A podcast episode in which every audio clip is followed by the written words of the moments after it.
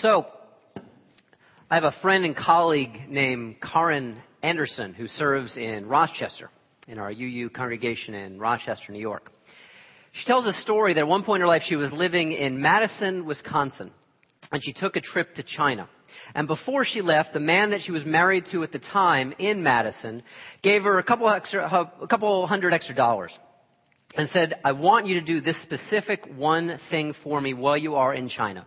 He was a real big fan and devotee of the medicinal herb ginseng. He said, I want you to go to China while you're there. I want you to get me the best ginseng that is there, that you can find in the entire country. I want you to get it for me. Here's a couple hundred dollars.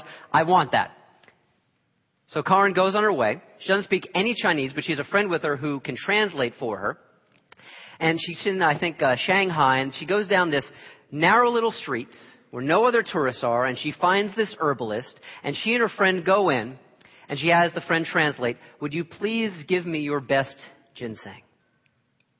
He goes to a canister right on the counter, right there. Karin says, no, no, no, tell him in Chinese, no, no, no, no, not that stuff. You know, it's like if it was a drink. She didn't want a real drink. She wanted a top shelf, you know, back behind the bar there. You know, she wanted the good stuff. And her friend translated this in Chinese. The guy leaves the counter, goes back, takes five minutes to come back, brings out a little special embroidered box, takes a key, opens up that box.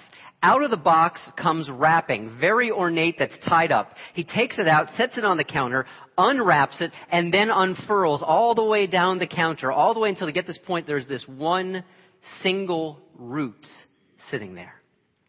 He says in Chinese to the friend who can translate, this is the best that we have. Karin picks it up and looks at it. How much? Translates. thirty-five dollars an ounce. Expensive stuff. He says, okay, this is what those couple hundred extra dollars were for. I'm going to purchase this. And she asked the friend, just because she's curious, would you ask him, where's this from? How exotic is this? Where's it from? And the friend asks, and upon hearing the response from the herbalist, her friend starts to laugh. It's from Janesville, Wisconsin. thirty-five miles from Madison, Wisconsin. The moral of this story is kind of an obvious one. We don't have to go to faraway places or go to faraway lengths to know the value of what might very well be close by and close at hand. The movie for this morning, Spiritual Cinema, Avatar, is about a faraway world with a message that hits very close to our home, especially, especially this morning. Now, in my opinion, Avatar is very, very far from a truly great movie. Not by a long shot. It suffers, in my opinion, from the very same thing that every James Cameron movie has ever suffered from. The man cannot write his way out of a paper bag. I mean, literally at one point during the movie, I closed my eyes, especially during the romantic scene, the parts that weren't in the language that I couldn't get. I closed my eyes, and all of a sudden, I was in a different place. And I knew that different place. I was with Jack and Rose on the decks of the Titanic.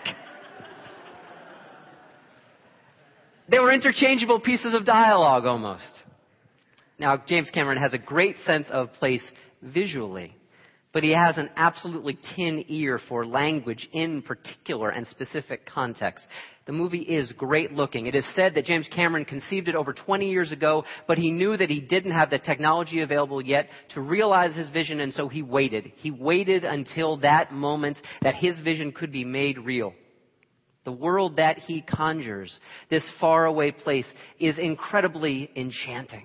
It is enchanting both to the people in our position who look at it, you saw it in three D, almost being immersed within it, and it's enchanting to the people within the movie who are visiting for the first time, at least those with eyes to see. But the plot, as others have said, I wish I would have said this originally, but I didn't, it's basically just Dances with Wolves in outer space. It's the same exact plot. It is. It's about an imperialistic colonial power sending one of their own behind enemy lines who eventually falls in love spiritually, culturally, and romantically in such a way that he decides to switch sides. he decides to fight for the other team, the other team in this place being the Na'vi people of the land of Pandora. They are spiritually in tune and interdependent with their world and with the land itself. This is direct contrast to the earthlings. They are out to pillage the land, even to commit genocide, if that is what necessary, what they deem is necessary in order to get this unbelievably rich fuel source that will help them back on Earth. And I kid you not, the name of this fuel source, if you remember it, you're joking already, you're laughing already, Unobtainium. Come on. Let's try a little bit. That laughable name aside, that quest for fuel and the moral, the ecological, the spiritual, the personal costs of that quest, that I think make Avatar the movie of our moment and the movie of our time. I like to think of movies in terms of, you know, the movie of the year, the movie of the moment. This past year was The Hurt Locker. Finally, Oscar recognition for the first female director to win that award, making a movie about scarred men, scarred in battle and scarred as they return home. It was Up in the Air about the many, many economic losses in our time. And that deeper search for connections that matter beyond just the superficial up in the air kind of life. But I think ultimately it is Avatar that will be the movie of our moment and the movie of our age. It is because, with all of us with eyes to see and ears to hear, it is because our world, this day, this morning, it is very far from an enchanting place. The why is what we know. It is the B P oil disaster. I don't like to say spill, because that makes it seem a little safer. It's a disaster. It's an oil explosion that cost eleven people their lives, ultimately billions in livelihood and tourism dollars lost, an entire fishing industry potentially ruined for decades to come, and those devastated ecosystems. Fiction and reality collided this past week. Some of you might know when the government actually called in James Cameron to consult as an idea about how they might be a little bit more creative about capping that gushing broken well. B P said they didn't really have time for James Cameron. Well, at any point, let's get some of the best minds together and figure if we can do something. There are so many ways to index and count the nature of this disaster. There's one particular way that I like that for me really brings it home in ways, not just in terms of gallons or in terms of barrels or volume that way. The spill, the gusher, the geyser, is depositing the equivalent of twenty-two thousand cars a day into the ocean. We have out there maybe fifty, maybe seventy-five cars. Imagine if we just took these out and decided to put them in the Brandywine. Imagine how horrible that would be. twenty-two thousand of those every day into the Gulf. A fairly conservative estimate says that if they are actually able to cap this well, this broken well, on the first of August, hopefully it might be before, but there's very good chances it might be after, that the ultimate cost will be two point six million barrels of oil dumped into the sea when it's all said and done. This past Sunday, a week ago today, there was a piece in the New York Times op-ed. Doctor Susan Saw, who's the director of something called the Marine Environmental Research Institute, and she just didn't want to study it from afar. She wanted to see the spill, feel the oil up close, and so she took a dive into that polluted water off the coast of Louisiana. She put on her full-body wetsuit and rubbed Vaseline all over the parts of herself that were exposed because oil burns. It burns all skin, all feathers. She dove in. And what she saw terrified her and saddened her. She saw the little fish, the herring, the little fish eating those little globs of oil that become tar when they wash up, the mixture of the oil and the dispersant Corexit that is sprayed onto the slick. She knows that this spells doom potentially for the larger fish, for the cobia and the amberjack, the dolphins, the whales, because she knows the truth of interdependence, which is that if you disrupt and sicken one part of the food supply, it will go all throughout that great chain of being. Those are just some of the facts, and I know that you know many of them. I want to show you right now just some of the images that stick with me. If you show that first one, that is, I'm told, the muddy brown from that is the oil mixed with the dispersant, which of course has its own costs. If you show the next one, some of that's starting to wash up into some of those tidal marshes and pools, that delicate ecosystem that shelters, keeps, and sustains so many forms of life, including human life as well with the fisheries. Next one. There you see those bags of tar being lifted up, taken from the sand. We see the cost in this next picture. We see a brown pelican, one of the lucky ones who was able to be saved, able to be rescued, and is getting a well-needed, well-deserved bath and may be able to fly again. Not so lucky, the next one. A little guy who is not going to make it. It's not easy to look at that. But I'm going to ask us to look at that and keep that up there just for a second. All because of oil and our absolute need for it. Just like that oil can't wash away, can't just go away, there is a moral imperative for all of us this morning not to scrub our memories clean, not to wipe our eyes away or our ears corked so we don't have to deal with it. The spill has spilled far and wide and has spilled all over us. This raises fundamental questions, fundamental religious, spiritual questions about how we choose to care for this creation. Some of the oldest frames of reference in the Western religious world. Is it stewardship? Were we given this world as a gift that we are to care for, knowing that our lives depend on it? Or are we to choose domination?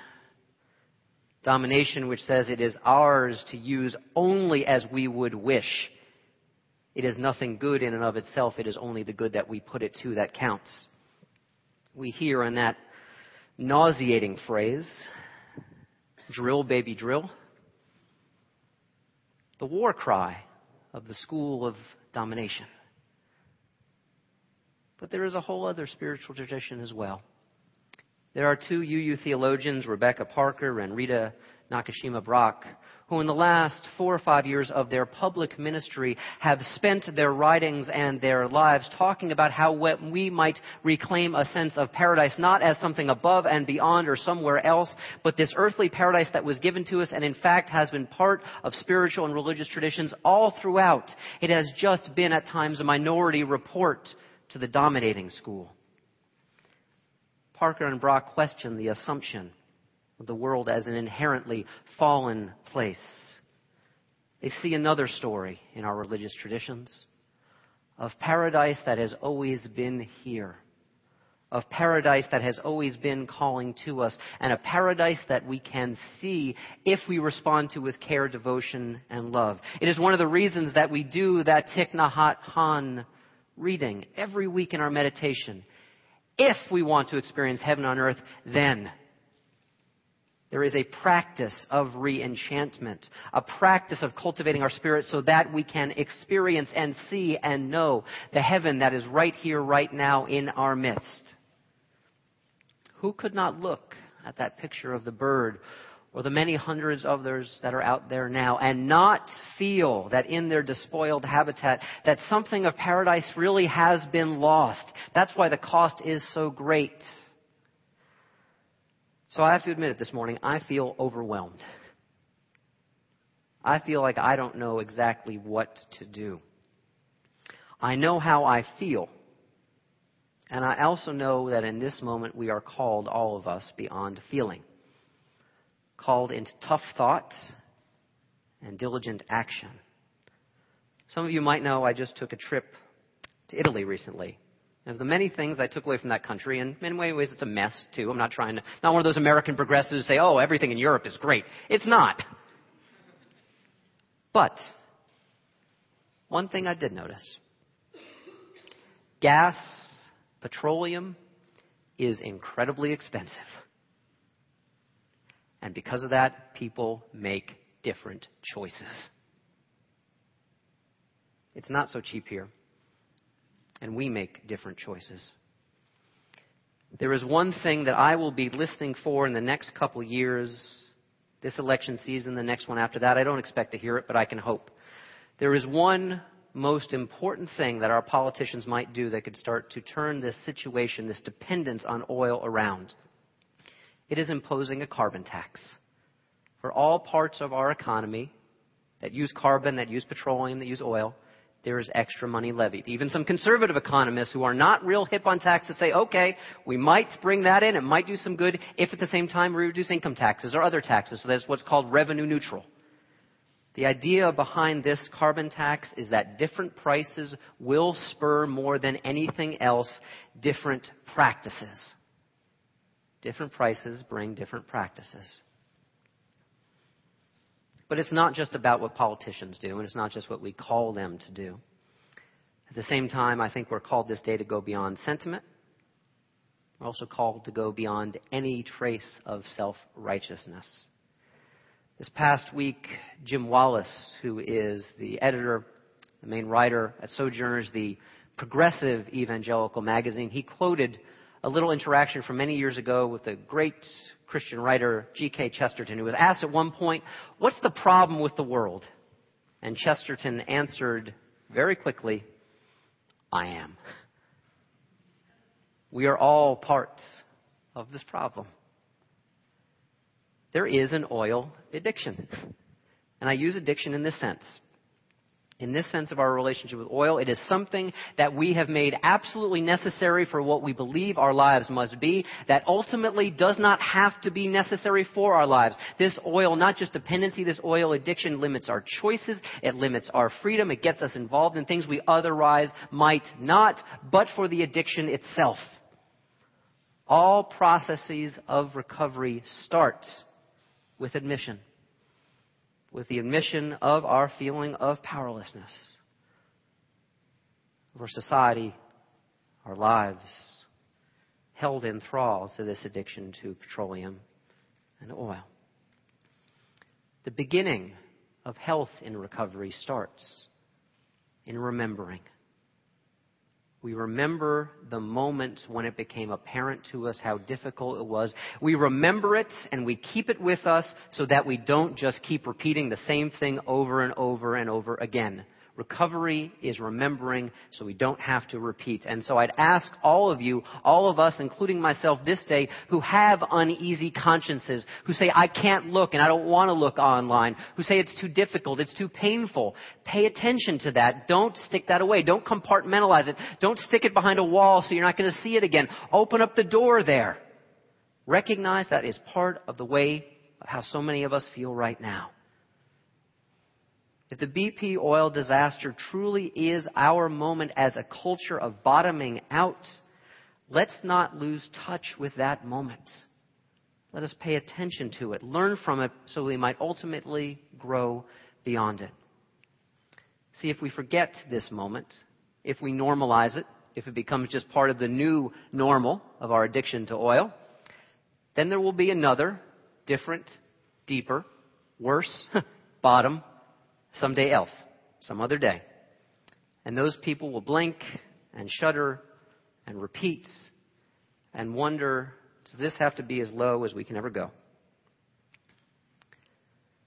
Now, if you feel like you don't know what you can do, one of the things I think is important when we feel broken ourselves, we might feel broken down. Instead of breaking down ourselves and our own lives, feeling like there's no more worth or value in them, instead of being broken down, we can start to take steps to break it down, break the problem down. From the recovery movement, one of the best little cliches I know is that when you feel overwhelmed, when you feel completely powerless, when you don't know what to do because there are so many things to do and you cannot choose a place to start and you wonder, what's the point?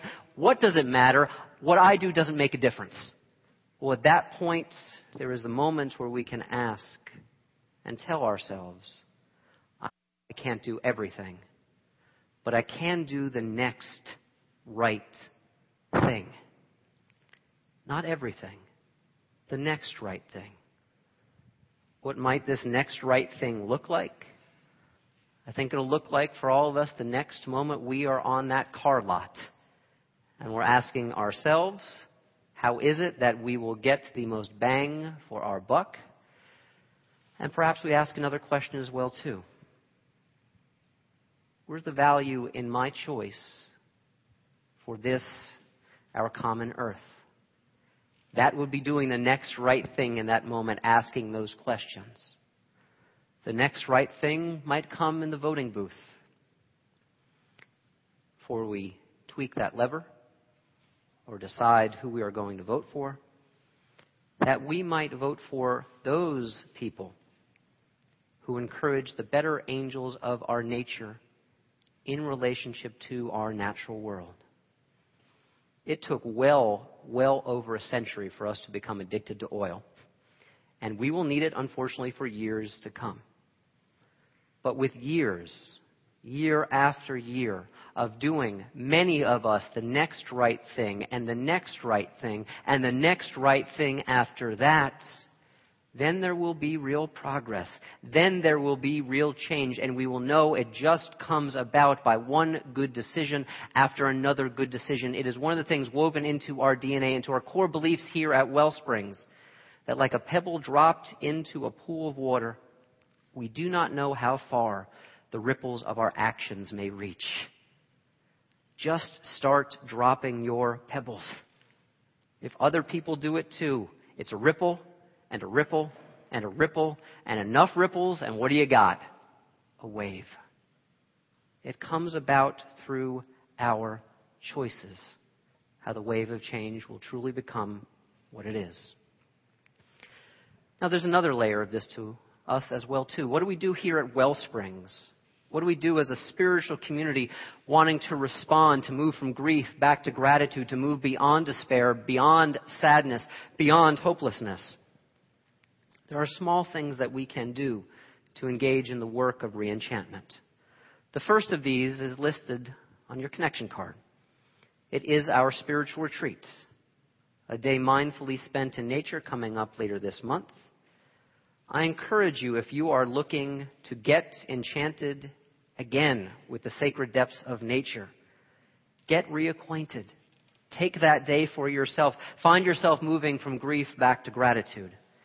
Caring is the verb form of devotion.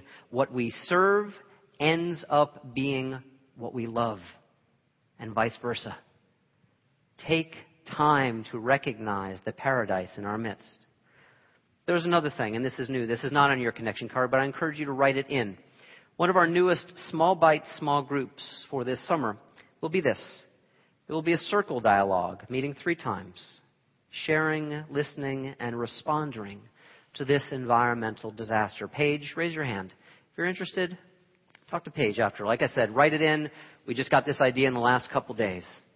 The reason for this is this, that our isolated pain and our isolated frustration does none of us any good. Gather together so that we can move beyond, if that is what you wish to do. The final and the third thing you can do is one of our most original commitments here at Wellsprings. We've been doing it now. This will be our fourth summer. It is our commitment to work with the Maisie's Organic Farm and Conservation Center. Some of you have done this in the past. If you are really looking to do the work of reenchantment, and not just work that makes you feel better, but feeds other people and is sustainable and is local and bring food to the market that has almost no fuel costs associated with it, that is a great choice to make. It's two hours once a month over the next few months.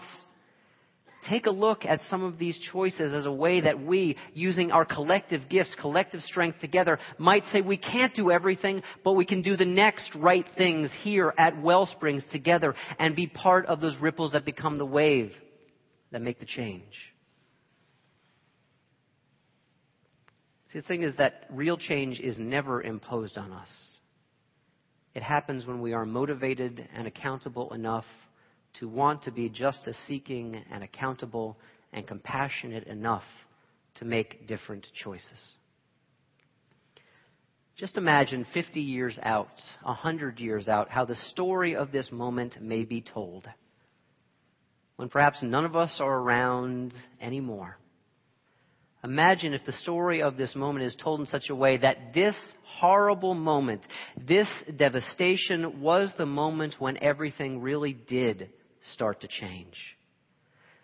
There is a deeper form of wellness, of being truly at home in this world, a deeper form of wellness than just feeling good.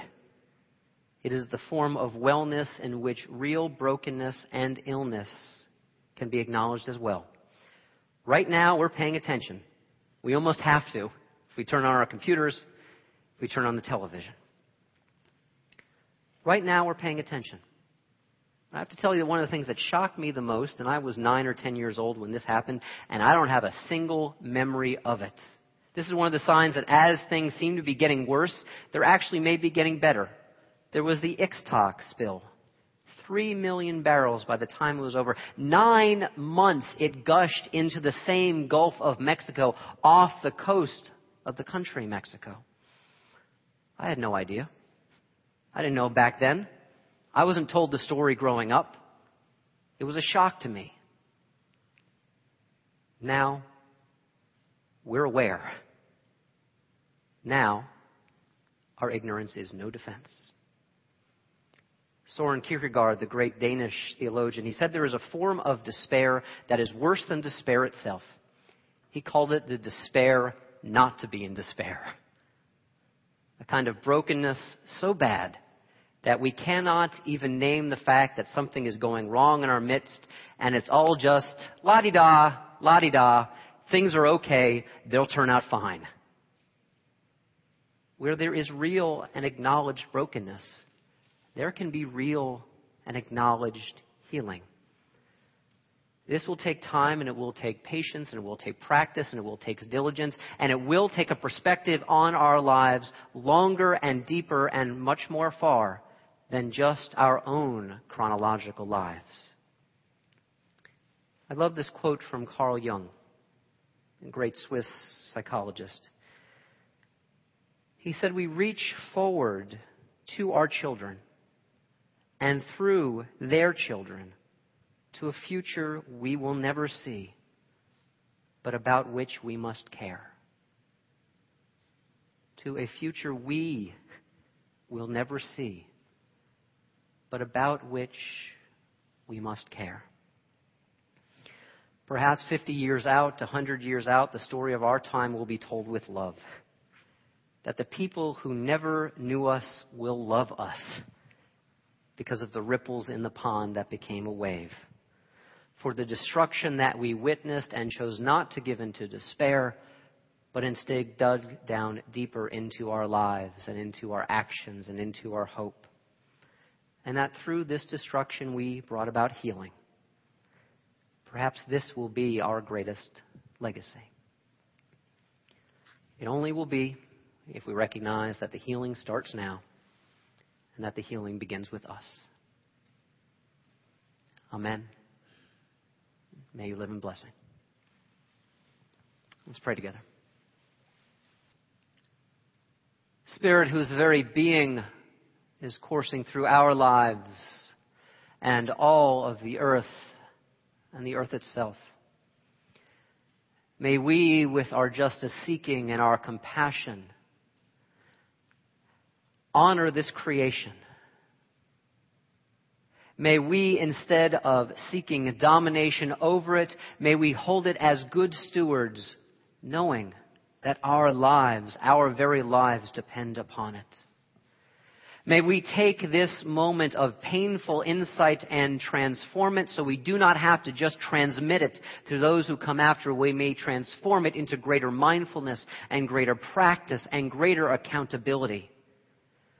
May we take this moment and transform our own discomfort, transform our own pain, and make of this moment a healing thing.